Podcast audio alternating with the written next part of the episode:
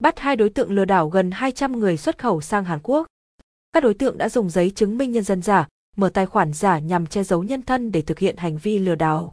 Ẩu, oh, Phòng Cảnh sát Hình sự, Công an thành phố Đà Nẵng vừa bắt giữ và di lý hai đối tượng lừa đảo xuất khẩu lao động về Đà Nẵng, khi cả hai đang lẩn trốn tại tỉnh Hòa Bình và thành phố Hà Nội. Hai đối tượng này đã lừa gần 200 người có nhu cầu xuất khẩu lao động sang Hàn Quốc. Trước đó, chiều ngày 15 tháng 5, Công an quận Ngũ Hành Sơn, thành phố Đà Nẵng nhận được tin báo, nhiều người tụ tập tại khách sạn Toàn Thắng số 172, 174 đường Nguyễn Văn Thoại, phường Mỹ An. Qua xác minh, có khoảng 170 người trú tại các tỉnh phía Bắc và Đà Nẵng với mục đích đi xuất khẩu lao động bằng đường biển.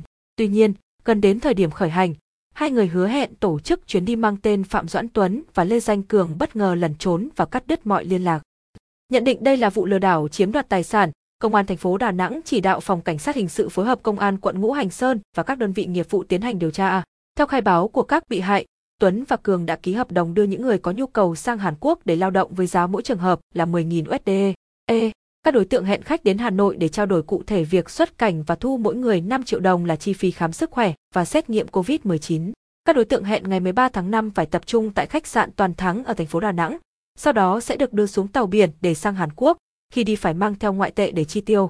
Tại thành phố Đà Nẵng, các đối tượng tiếp tục thu mỗi người 300 USD và hẹn tối ngày 15 tháng 5 sẽ đưa mọi người ra cảng Tiên Sa để khởi hàng sang Hàn Quốc. Kết quả điều tra cho thấy, Phạm Doãn Tuấn tên thật là Vũ Đức Minh, 39 tuổi, chú phường Phú La, quận Hà Đông, thành phố Hà Nội. Lê Danh Cường tên thật là Đinh Hồng Quang, 41 tuổi, chú xã Tô Hiệu, huyện Thường Tín, thành phố Hà Nội.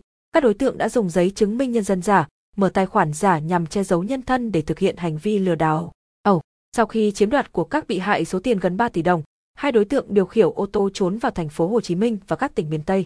Sau đó tiếp tục trốn ra các tỉnh phía Bắc và đã bị công an thành phố Đà Nẵng bắt giữ ngày 16 tháng 11.